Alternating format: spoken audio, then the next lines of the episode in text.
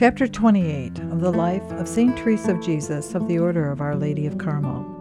This is the Discerning Hearts recording read by Chris McGregor. The Life of St. Teresa of Jesus of the Order of Our Lady of Carmel, written by herself and translated from the Spanish by David Lewis. I now resume our subject. I spent some days, not many, with that vision continually before me. It did me so much good that I never ceased to pray.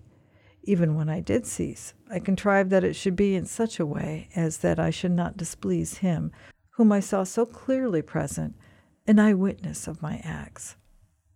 And though I was occasionally afraid, because so much was said to me about delusions, that fear lasted not long, because our Lord reassured me. It pleased our Lord one day that I was in prayer to show me his hands and his hands only. The beauty of them was so great that no language can describe it. This put me in great fear, for everything that is strange in the beginning of any new grace from God makes me very much afraid. A few days later, I saw his divine face, and I was utterly entranced. I could not understand why our Lord showed himself in this way, seeing that afterwards he granted me the grace of seeing his whole person. Later on, I understood that His Majesty was dealing with me according to the weakness of my nature. May he be blessed forever. A glory so great was more than one so base and wicked could bear. And our merciful Lord, knowing this, ordered it in this way. You will think, my father, that it required no great courage to look upon hands and face so beautiful. But so beautiful are glorified bodies that the glory which surrounds them renders those who see that which is so supernatural and beautiful beside themselves. It was so with me. I was in such great fear, trouble, and perplexity at the sight. You will think, my father, that it required no great courage to look upon hands and face so beautiful. But so beautiful are glorified bodies that the glory which surrounds them renders those who see that which is so supernatural and beautiful beside themselves. It was so with me. I was in such great fear, trouble, and perplexity at the sight. Afterwards, there ensued a sense of safety and certainty, together with other results, so that all fear passed immediately away. On one of the feasts of St. Paul, when I was at Mass, there stood before me the most sacred humanity, as painters represent him after the resurrection, in great beauty and majesty, as I particularly described it to you, my father, when you had insisted on it. It was painful enough to have to write about it, for I could not describe it without doing great violence to myself. But I described it as well as I could and there is no reason why I should now recur to it. One thing, however, I have to say. If in heaven itself there was nothing else to delight our eyes but the great beauty of glorified bodies, that would be an excessive bliss, particularly the vision of the humanity of Jesus Christ our Lord. If here below, where His Majesty shows Himself to us according to the measure which our wretchedness can bear, it is so great, what must it be there, where the fruition of it is complete.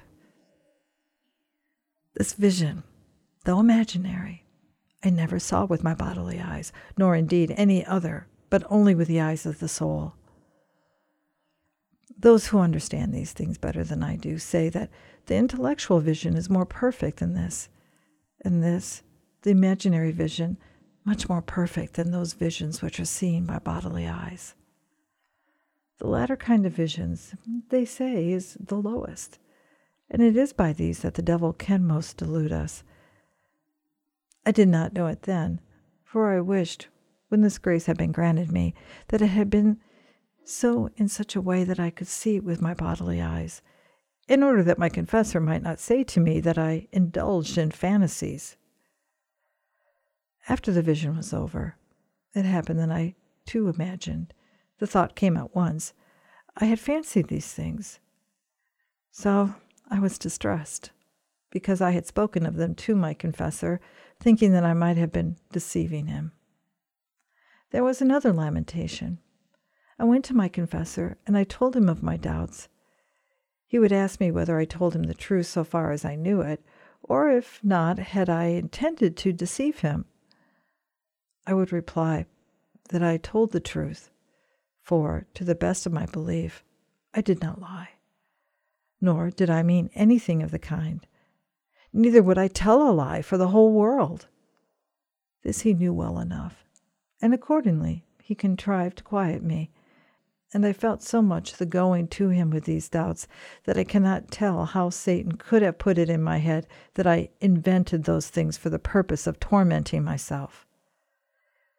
But our Lord made such haste to bestow this grace upon me and to declare the reality of it that all doubts of the vision, being a fancy on my part, were quickly taken away.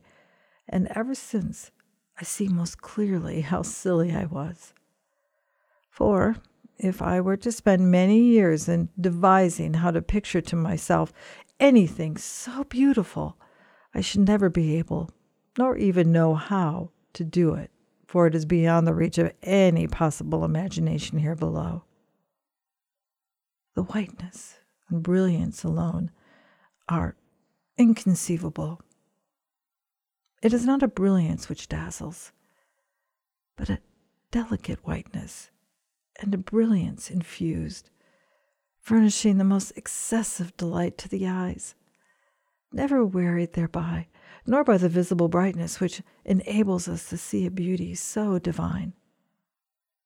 It is a light so different from any light here below that the very brightness of the sun we see, in comparison with the brightness in the light before our eyes, seems to be something so obscure that no one would ever wish to open his eyes again. It is like most pellucid water running in a bed of crystal, reflecting the rays of the sun, compared with the most muddy water on a cloudy day, flowing on the surface of the earth. Not that there is anything like the sun present here, nor is the light like that of the sun. This light seems to be natural, and in comparison with it, every other light is something artificial. It is a light which knows no night. As it is always light, nothing ever disturbs it. In short, it is such that no man, however gifted he may be, can ever, in the whole course of his life, arrive at any imagination of what it is. God puts it before us so instantaneously that we could not open our eyes in time to see it, if it were necessary for us to open them at all. But whether our eyes be open or shut, it makes no difference whatever. For when our Lord wills, we must see it, whether we will or not. No distraction can shut it out, no power can resist it, nor can we attain it by any diligence or efforts of our own. I know this by experience well, as I shall show you. That which I wish now to speak of is the manner in which our Lord manifests himself in these visions.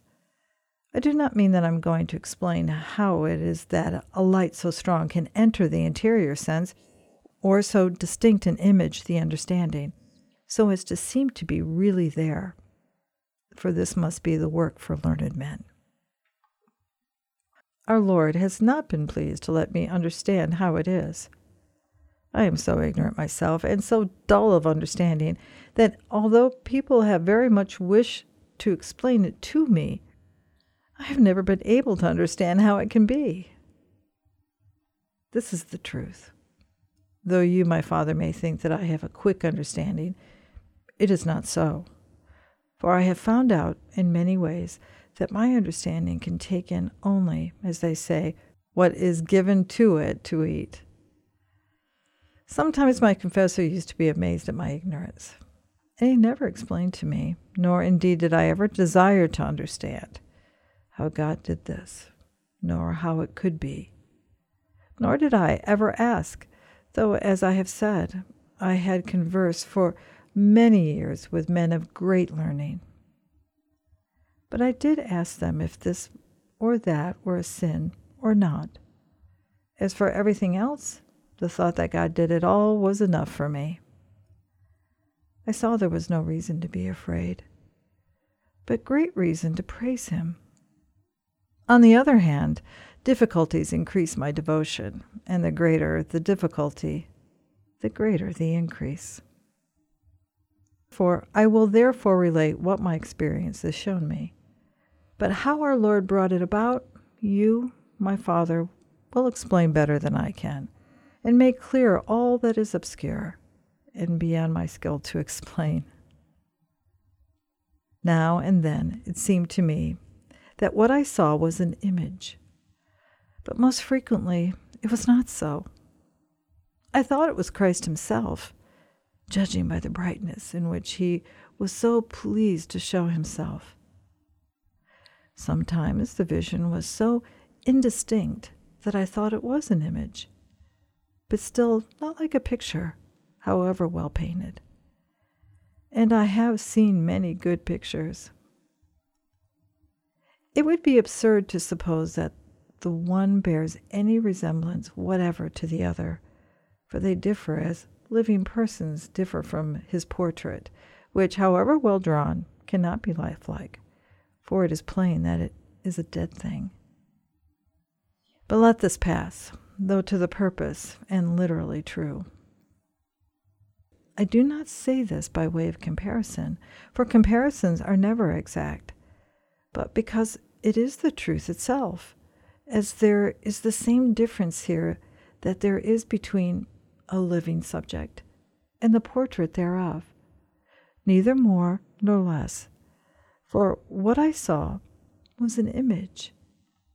It was a living image, not a dead man, but the living Christ. And he makes me see he is God and man, not as he was in the sepulchre, but as he was when he had gone forth from it, risen from the dead. He comes at times in majesty so great that no one can have any doubt that it is our Lord Himself, especially after communion. We know that He is then present, for faith says so. He shows Himself so clearly to be the Lord of that little dwelling place that the soul seems to be dissolved and lost in Christ. O oh, my Jesus, who can describe the majesty wherein thou showest thyself? How utterly thou art the Lord of the whole world and of heaven, and of a thousand other innumerable worlds and heavens, the creation of which is possible to thee. The soul understands by that majesty wherein thou showest thyself that it is nothing for thee to be Lord of all this. Here it is plain. O oh, my Jesus, how slight is the power of all the devils in comparison with thine, and how he who is pleasing unto thee is able to tread all hell under his feet. Here we see why the devils trembled when thou didst go down to Limbus, and why they might have longed for a thousand hells still lower, that they might escape from thy terrible majesty. I see that it is thy will the soul should feel the greatness of thy majesty and the power of thy most sacred humanity united with thy divinity. Here, too, we see what the day of judgment will be, when we shall behold the King in his majesty and in rigor of his justice against the wicked. Here we learn true humility, imprinted in the soul by the sight of its own wretchedness of which now it cannot be ignorant. Here also is confusion of face and true repentance for sins. For though the soul sees that our Lord shows how he loves it, yet it knows not where to go, and so is utterly dissolved.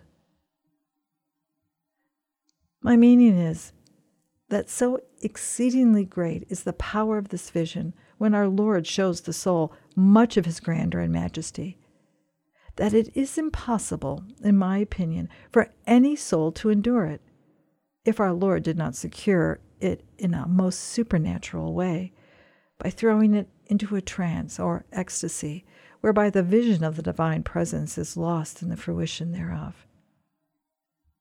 It is true that afterwards the vision is forgotten, but there remains so deep an impression of the majesty and beauty of God that it is impossible to forget it, except when our Lord is pleased that the soul should suffer from aridity and desolation, of which I shall speak thereafter. For then it seems to forget God Himself. The soul is itself no longer. It is always inebriated. It seems as if a living love of God, of the highest kind, made a new beginning within it. For though the former vision, which I said represented God without any likeness of himself, is of a higher kind, yet because of our weakness, in order that the remembrance of the vision may last, and that our thoughts may be well occupied, it is a great matter that a presence so divine should remain and abide in our imagination. These two kinds of visions come almost always together, and they do so come, for we behold the excellency and beauty and glory of the most holy humanity with the eyes of the soul. And in any other way I have spoken of, that of intellectual vision, we learn how He is God, is mighty, and can do all things, command all things, govern all things, and fills all things with His love. This vision is to be esteemed very highly.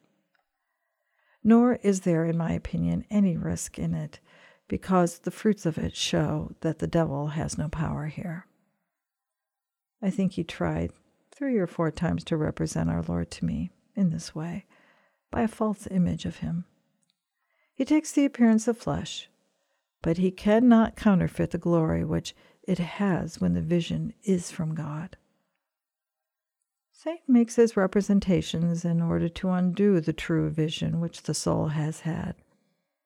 But the soul resists instinctively, is troubled, disgusted, and restless.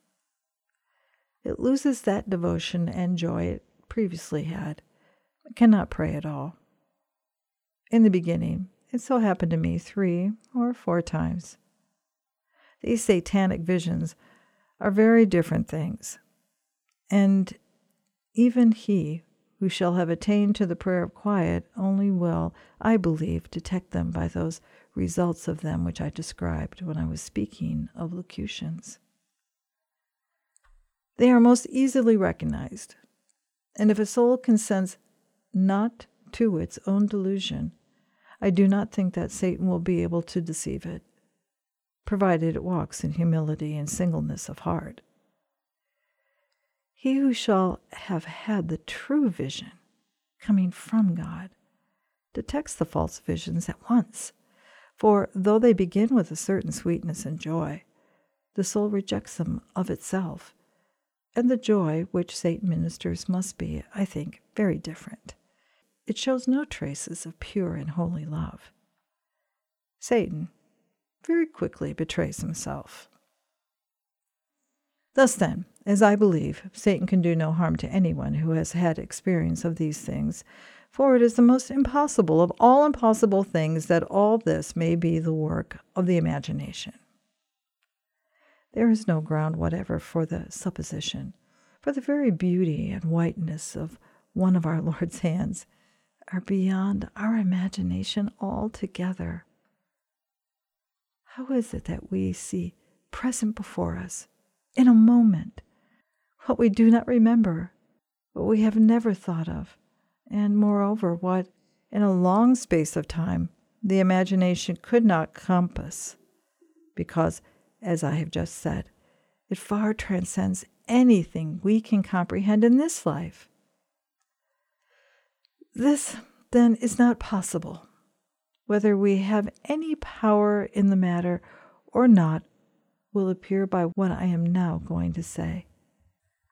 If the vision were the work of a man's own understanding, setting aside that such a vision would not accomplish the great results of the true one, nor indeed any at all, it would be as the act of one who tries to go to sleep and yet continues awake because sleep has not come. He longs for it because of some necessity or weakness in his head. And so he lulls himself to sleep and makes efforts to procure it. And now and then he thinks he has succeeded. But if the sleep be not real, it will not support him, nor supply strength to his head. On the contrary, his head will very often be the worse for it. So it will be here in a measure. The soul will be dissipated, neither sustained nor strengthened. On the contrary, it will be wearied and disgusted.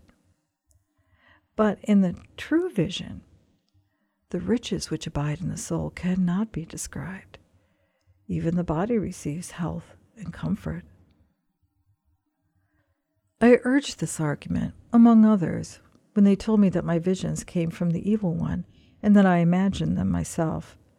And it was very often. And made use of certain illustrations as well as I could, and as our Lord suggested to me. But all was to little purpose, for as there were most holy persons in the place, in comparison with whom I was a mass of perdition, whom God did not lead by this way, they were at once filled with fear. They thought it all came through my sins. And so my state was talked about and came to the knowledge of many. And though I had spoken of it to no one except my confessor or to those he commanded me to speak of it, I said to them once, if they who thus speak of my state were to tell me that a person with whom I had just conversed and whom I knew well was not that person, but that I was deluding myself and that they knew it, I should certainly trust them rather than my own eyes.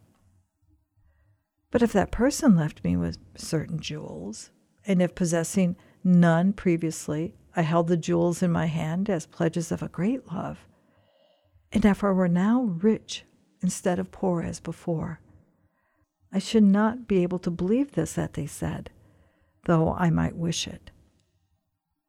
These jewels, I could now show them, for all who knew me saw clearly that my soul was changed.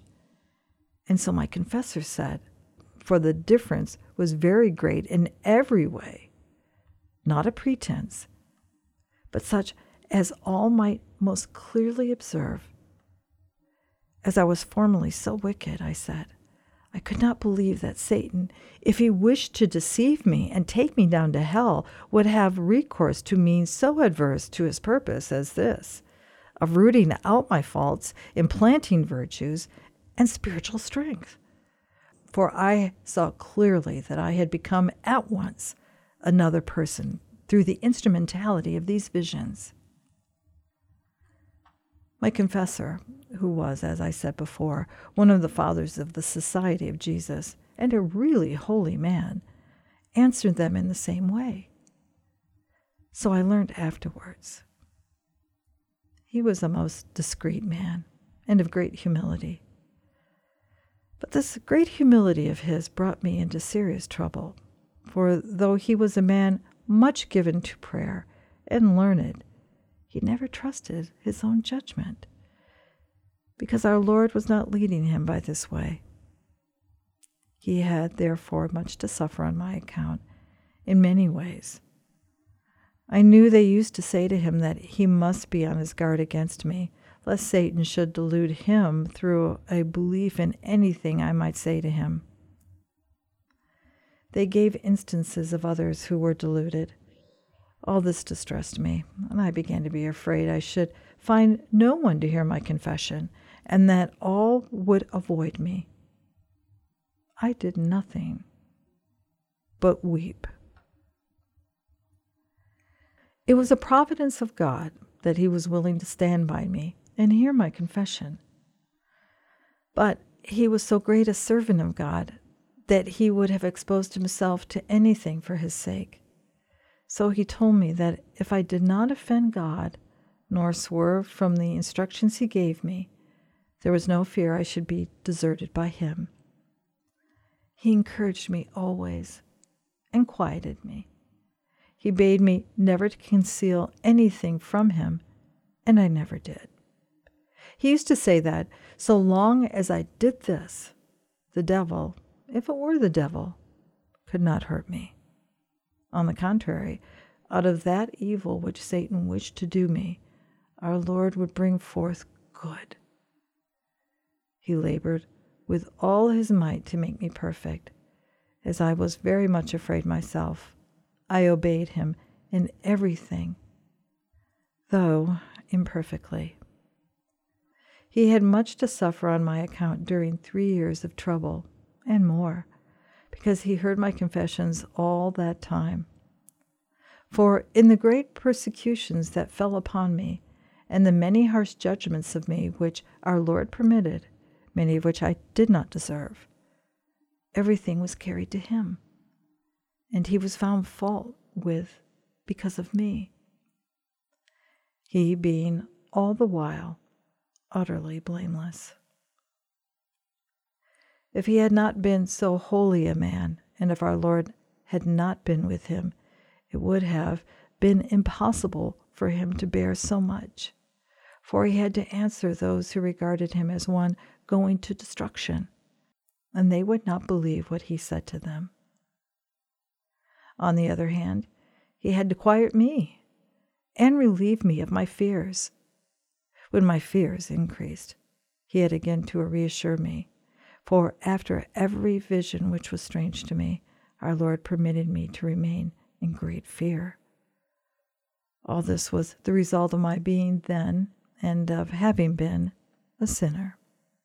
He used to console me out of his great compassion, and if he had trusted to his own convictions, I should not have had so much to suffer, for God revealed the whole truth to him I believe that he received this light from the Blessed Sacrament. Those servants of God who were not satisfied had many conversations with me. As I spoke to them carelessly, so they misunderstood my meaning in many things. I had a great regard for one of them, for my soul owed him much more than I can tell. He was a most holy man, and I felt it most acutely when I saw that he did not understand me. He had a great desire for my improvement and hoped our Lord would enlighten me. So then, because I spoke, as I was saying, without careful consideration, they looked upon me as deficient in humility. And when they detected any of my faults, they might have detected many, they condemned me at once. They used to put certain questions to me which I answered simply and carelessly. Then they concluded forthwith that I wished to teach them, and that I considered myself to be a learned woman. All this was carried to my confessor, for certainly they desired my amendment. And so he would reprimand me. This lasted some time, and I was distressed on many sides. But with the graces which our Lord gave me, I bore it all. I relate this in order that people may see what a great trial it is not to find anyone who knows this way of the Spirit by experience. If our Lord had not dealt so favorably with me, I know not what would have become of me. There were some things that were enough to take away my reason, and now and then I was reduced to such straits that I could do nothing but lift up my eyes to our Lord. The contradiction of good people, which a wretched woman weak and wicked and timid as I am, must bear with, seems to be nothing when thus described. But I, who in the course of my life passed through very great trials, found this one of the heaviest.